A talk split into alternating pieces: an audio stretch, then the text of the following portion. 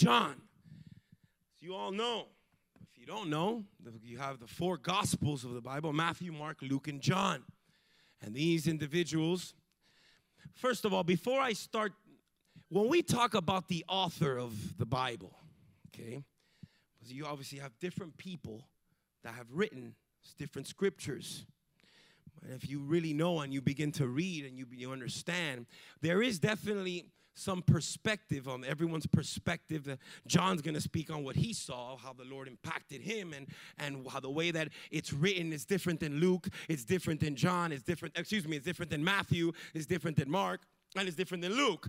And if you also read the Apostle Paul, the way he writes, he has his way of writing. Uh, you know, he was the one that wrote. And if you also look at many different individuals that have written the, the in the Bible, okay, when I'm speaking about not only the Gospels in this case, the author of the Bible is the Holy Spirit. Let's get that clear. Now, however else how it's projected, it's the Spirit of God just with the hands and the perspective on these individuals. But the author of the Bible is the Holy Spirit. It's the Spirit of God, it's God's Word. Written by XYZ. Can I get an amen? All right, good. So let's just get that clear first out of the way. And this happens for the rest of your lives, you church that are here, those of you watching me live.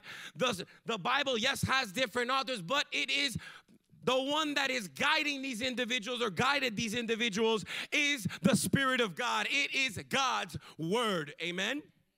Okay, good. Let's just get that clear because I want to be certain that well, I am going to be talking about John, and it's going to be a couple of weeks that we be, we're going to be talking about John, but it is the Spirit of the living God to, uh, through his perspective. Amen? And through what he lived with Jesus. Okay, cool. So let's start with John. He's one of the four. Uh, the Gospels is Matthew, Mark, Luke, John. They're all similar, but not the same. Who was John? Well, if you read it, um, John, it is, it is said that he is the disciple Jesus loved, or the beloved disciple. I'm sure Jesus, remember, Jesus, Jesus loved, Jesus loves all of us the same. This is just in the context, and if you read the scripture, and I have other verses that I can back up with what I'm saying here, as John, you read, it is, and some, and in inside of, of, of the 21 chapters, by the way, John has 21 chapters in the Gospel of John, you'll see that uh, this is more than once he's, he, you see John referring to himself as the beloved disciple. The purpose of this book I'm gonna do you. I'm gonna do a quick overview, and then I'm gonna get started and dive in. I don't have all day. Once again, I have a. We're gonna. We're gonna we're going to dive into something I know the Spirit of God is already working on many of you right now, even as I speak. Amen. And I know that um, it's going to be it's going to be impactful, and I'm excited, and I know that this is only the beginning. So I'm going to do a quick introduction, quick overview, and then I'm going to start. John 20, 31 in the English Standard Version says, The purpose of this book, the reason why John wrote this book, dive right in. It says here, but these are written, as a matter of fact, I don't think I told you guys back there. Please put it for me. John 20, 31 in the English Standard Version. There it is. But these are written so that you may believe that Jesus is the Christ, the Son of God, and that by believing you may have life in his name you want to sum up the whole book of John, it is right there, John 20, verse 31. John not only believes that Jesus in this story is real from all that he witnessed during his life, but he knows that he resurrected and he is alive. Someone say amen. John believes that Jesus is alive and real and can change you, change your life forever. It consists of 21 chapters, as I said. It is referred to as a spiritual reflective account of Jesus' ministry.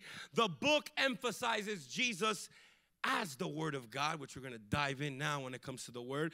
Throughout the book of John, John highlights various miracles, teachings, interactions of Jesus, the emphasis of faith, love, hope, and the importance of believing as Jesus, as the Messiah, as the Son of God. Hallelujah. It also includes many parables, his arrests, crucifixion, and his resurrection. This book overall offers different perspectives on the life of Jesus and aims to inspire, as I just read there, to, for everyone to believe in him as a Savior. Hallelujah. Quick overview. Now we're going to dive in. Let's start with chapter 1. You ready, church? Say amen. John 1 1 through 18. In the beginning was the Word and the Word was with God, and the Word was God. He was with God. Excuse me. Let me say that again. He was in the beginning with God. Verse number three. All things were made through him, and without him was not anything made that was made. In him was life, and the life was the light of men. The light shines in the darkness, and the darkness has not overcome it. God, just reading this alone is that's a preaching in itself. There was a man sent from God whose name was John. He came as a witness to bear witness about the light that all may believe through him. He was not the light, but came to bear witness about this light. Can I get a witness in here? Someone say amen. The true light, which gives light to everyone, was coming into the world. He was in the world, and the world was made through him, yet the world did not know him. He came to his own, and his own people did not receive him. But to all who did receive him, who believed in his name, he gave the right to become children of God, who were born not of blood, nor of the will of the flesh, nor of the will of man, but of God. Verse 14, and the word became flesh and dwelt among us, and we have seen his glory, glory as of as of the only Son from the Father, fill, full of grace and truth. Verse 15 says, John bore witness about him and cried out, This was he of whom I said, He who comes after me ranks before me because he was before me. For from his fullness we have all received grace upon grace. For the law was given through Moses, grace and truth came through Jesus Christ. No one has ever seen God, the only God who is at the Father's side. He has made him known. There's a lot there to sink in to talk. I mean, I can't just explain the whole thing there, but we're gonna start. And the Lord told me to talk about the first right there. And you could tell, let's start with, let's leave this up with me because we I only have a couple of more minutes to discuss this, but it's gonna be very powerful. And I'm excited for the next couple of weeks because I know that the Spirit of God is just gonna shine Himself and it's gonna awaken in each and every one of you. Praise the Lord. Let's look at 1 1. It says there, in the beginning was the Word. Now, isn't that very similar to something you've ever heard before? If you're never have you ever heard of the Bible? From where have you heard of in the beginning? Genesis 1 1. You can see that directly correlated. In the beginning was the Word. Now, before we talk about the beginning, whose beginning are we talking about? Okay, I don't want to blow your minds either. But this is good because we're talking about scripture today. And this is good because now we can all elaborate, we can all talk, we can all, you know, get the more knowledge and gain knowledge. Amen. Faith comes by hearing the word of God. So, what do you mean? Who's beginning? Well, the beginning. In the beginning, wait a second. Doesn't it tell me that God is the Alpha and the Omega? There is no beginning or no end. I've always been, I've always will be, and now I'll never have a beginning. I'll never have an end. But you see, this beginning, we're talking about now in the beginning, in the beginning when God decided, boom, to create us, human, the earth, and the beginning. Someone say amen. God created everything with His word in the beginning. Two important things to know here, and I'm getting somewhere with this. So we know that by His word, the, it correlates to Genesis the, in the beginning and how God created everything with His Word. Two important things to notice here when it comes to words. A person's words are distinct from that person. Hold on. And number two, they are also the embodiment or symbolism of that person's mind, thought, and will. I'm getting somewhere with this church. If you're with me, say amen. Now, why are a person's words distinct from that person? Well, I'm gonna tell you right now. A person's words are distinct from that person because those words may reflect thoughts, beliefs, or values that may not fully sum up who their entire identity is. Words can be, think of it, think of this, how many times this happened to us in life, okay? Pay attention, and I'm going somewhere with this. I'm talking about us right now as humans. Words can be influenced by various factors, such as your mood. How many times have we ever said something about some, something we may not even have meant before? Someone say amen. Your intentions, your circumstances, it's important to consider the context of when trying to interpret what someone's words are. They may not completely represent who they are as a whole just because of what someone said. Can I get an amen? Are we all on the same page? Normally, a person's words are distinct from that person. One day, there could be a time you may be upset. There may be a situation, some type of conflict. I can't sit here and say who you are as a whole, your identity as an individual, because of some word you said. Can I get an amen? How many times have we said things later that we, you know, we sometimes regret? Obviously, God's in another stratosphere, but I'm getting somewhere with this. Now, embodiment. What, in what is an example of an embodiment? The second. So the first one we know about it, words could be distinct from that person. Now, how is it that they're an embodiment or symbolism what that person's minds or thoughts or will are? What, an ex- what is an example of an embodiment? For example, a flag is an embodiment of a country. Your passport represents who you are. How many of you guys know you have a heavenly passport? Amen. Those of you that are children of the living God, you are from above. Amen. Not from beneath. For example, when you talk about embodiment, you're talking about giving a form to an idea. Normally, it's not physical, like love, hate, fear, justice. A wedding ring can be the embodiment or the symbolism of love.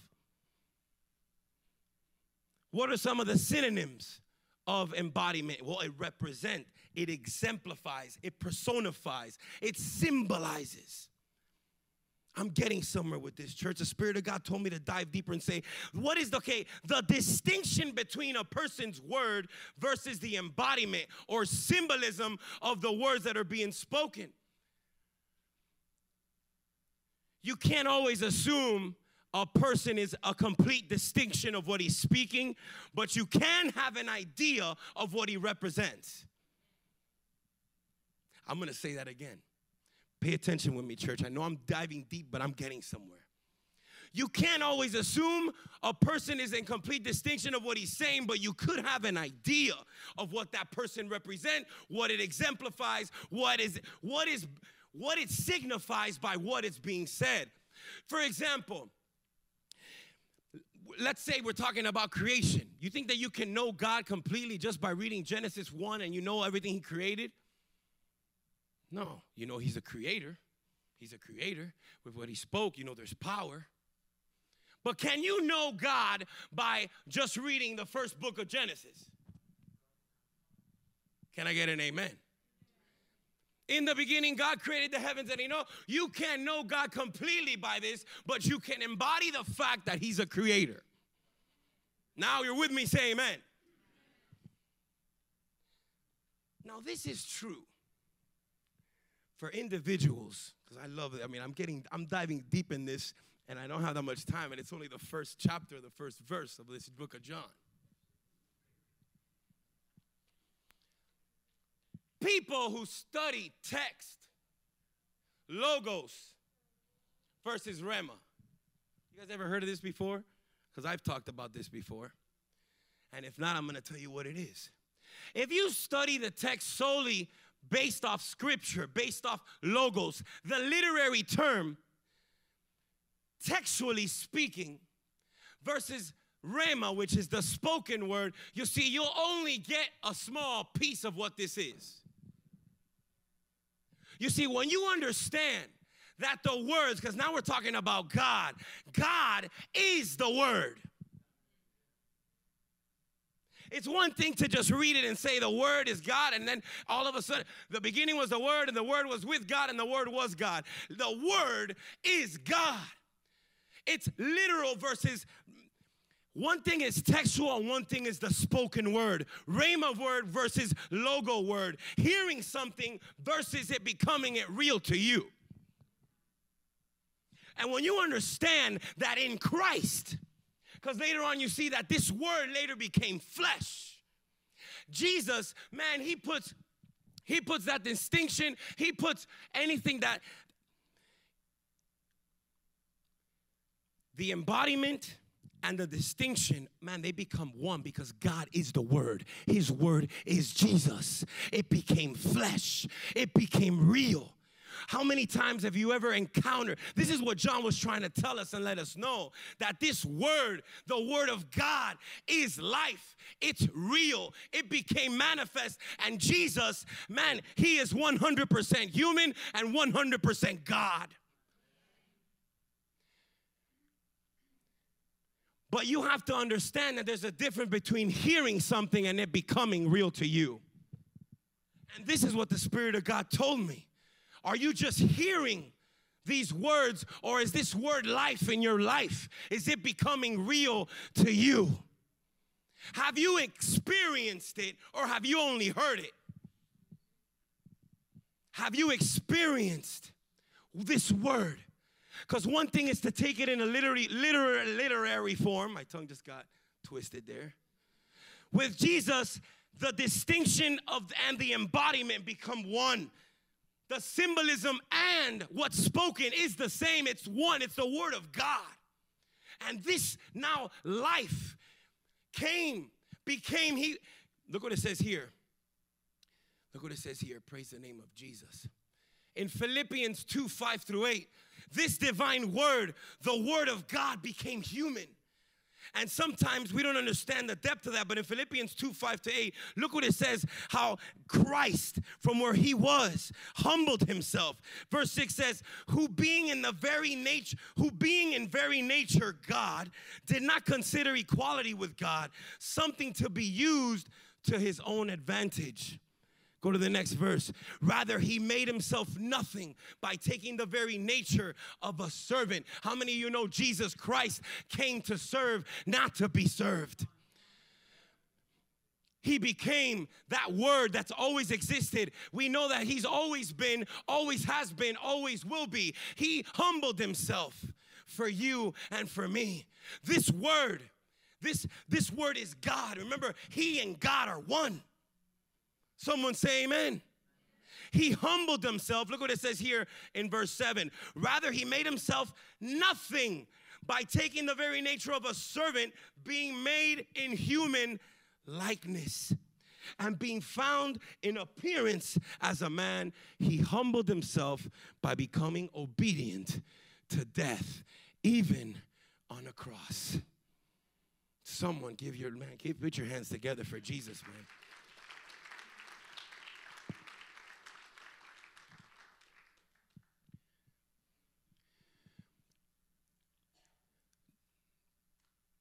John writes this gospel not only so that those reading it can know what Jesus did, but his main goal was his desire for those reading this gospel to have an encounter with him. You see, you can read, read, read, read scripture, but if you don't understand that this word is God, that power that you have, is because that word that is living within you. Listen, now it's not just you have rhema and you have logos. Logos is the written word, is the literary term, is the what you read. Man, theologians do this all the time. I know people that read the word of God from an archaeological standpoint, historically speaking, all they do is just some of these people even try to find flaws in the Bible. And it's pretty sad. Some of them get that encounter. Some of it, this word becomes life to them. And if you want to experience it, you need to experience it. How many, I know so many people that believe in Jesus but have never experienced him. I know people that say they know Jesus, that they love Jesus, but they've never experienced Jesus. And I know this isn't people in here in this church. I don't know if there's anyone watching me online. But guess what? You need to experience it. That life needs to become life. That light needs to shine. The only way for you to truly have an encounter with God is if you experience that Rhema word, that spoken word needs to become life in you. Someone put your hands together, church. Come on. One thing is to just write a story, another, man, one thing is to read a story, another thing is for that story to become life. I'm going to give you a perfect example, and I've used this example before. I can tell you about the best restaurant in the world and how good that cheeseburger is. Every time I think of Robert, you know this one. I can tell you how good this cheeseburger is. I can, we can read about it, man. I'll tell you the ingredients. I'll tell you at what temperature you need to cook it. I'll tell you the cheese. I'll tell you the onions. I'll tell you the condiments. I'll tell you what type of mayonnaise, mustard, cheese. I don't know. I hope you're not vegan in here. Sorry. We can do the we can do the impossible burger if that's your that's that's your cup of tea. One thing is for you to read it, but man, there's another thing is that you come with me, I take you to this restaurant, and you take a bite of this thing. One thing is to read books about love, one thing is to fall in love. Talk to anyone about that. I'll never make that mistake. Yeah, wait till you fall in love. I'll never, I'll never make that mistake. Yeah, wait till you fall in love or wait till when I'm a parent, I will never let my kids do that. All right, wait till you're a parent. I bet you're going to let them do a couple of things you say you won't. One thing is to read about it, one thing is to experience it. The same works with God. You can't just read only about that, it needs to come to life. You need to ask the Spirit of God to come and, man, reveal things to you to make it life into you, into your life to expose himself in different ways than just sitting there and memorizing a verse. What good is it if you read a verse a thousand times about repentance, but you never truly repent? And this is the spirit of religiosity that this is why we don't preach religion here in this church. We preach a personal relationship with God. Because I don't care how many times you make a mistake. If you truly repent, you'll be God will. But if you make a mistake once a month and you say, "Oh, I just read 20 verses and I'll be and I'm saved because that's what someone told me," I'm not going against anyone here, and I'm not saying that if you, I'm saying this, you can't fool God. It's either you're sincere or you're not. He knows who's sincere. If you're real with God, He's gonna be real with you. You truly believe in God, or you're just faking this. Are you experiencing it? You cannot lie to God. You may be the one here with your hand raised higher than anyone else, but if you're not real in here with God, He's gonna know. I may not know. You may fool your neighbors, but you can't fool God. You need to experience this word. You need to experience God. He is real. He loves you. And one thing is to read it, one thing is to experience it. Put get on your feet, church. Hallelujah. Wow.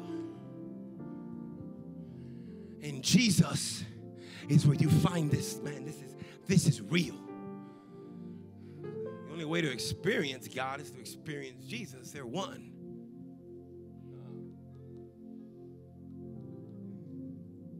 And I and I and I, I've seen it countless times. Yeah, I believe in God. I've I, I, I, you know, and I've seen people. I, I just, I, I, I'll know it too to a certain extent, because Spirit of God sometimes talks to me, and I just know, man, I'll know when someone is marked or when someone's not. It's hard. the Spirit of God talks to me sometimes when it comes to that. I may, I may, I may not be. I'm not God, but you. Uh, there's a certain.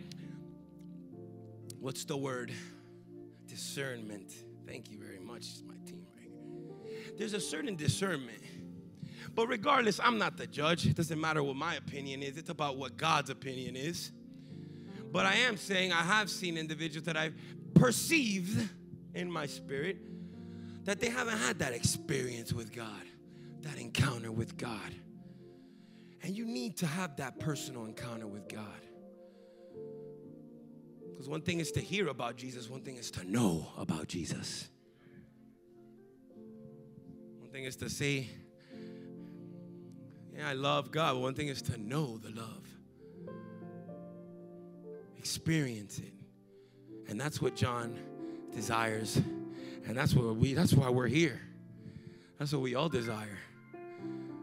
I've encountered God many different times. And there's days that I'm, man, I'm just, I'm constantly, constantly, constantly. And there's times that I read the scripture and I'm praying for God to reveal himself to me. And on the certain days that he'll reveal himself to me one way, another day, another. But but the experience, it will always be different for each and every one of us. You'll never have it the same way. God works in different differently to different people. But that experience, that encounter is an important. You you must know God, not just hear about God. And there's a difference.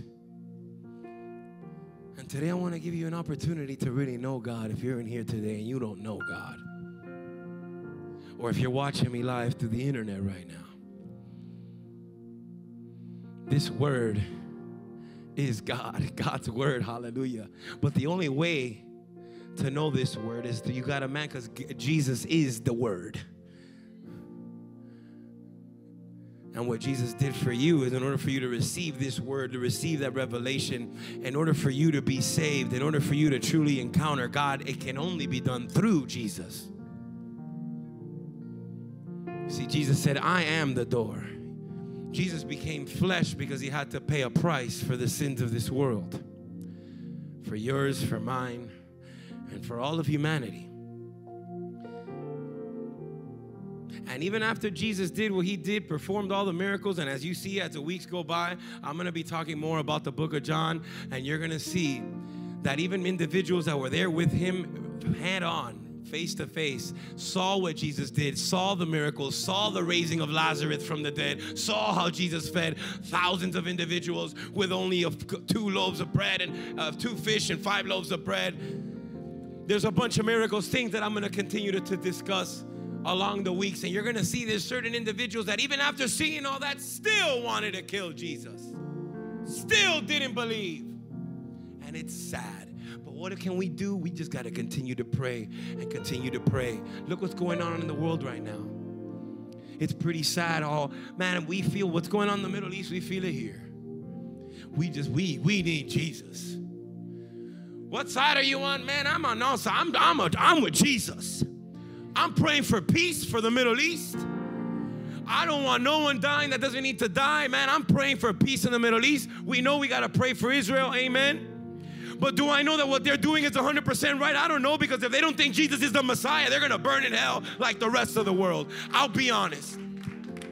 I am the door. Jesus said, No man can come to the Father except through me. That's what my God says. That's what my Bible says. Every knee shall bow, every tongue shall confess.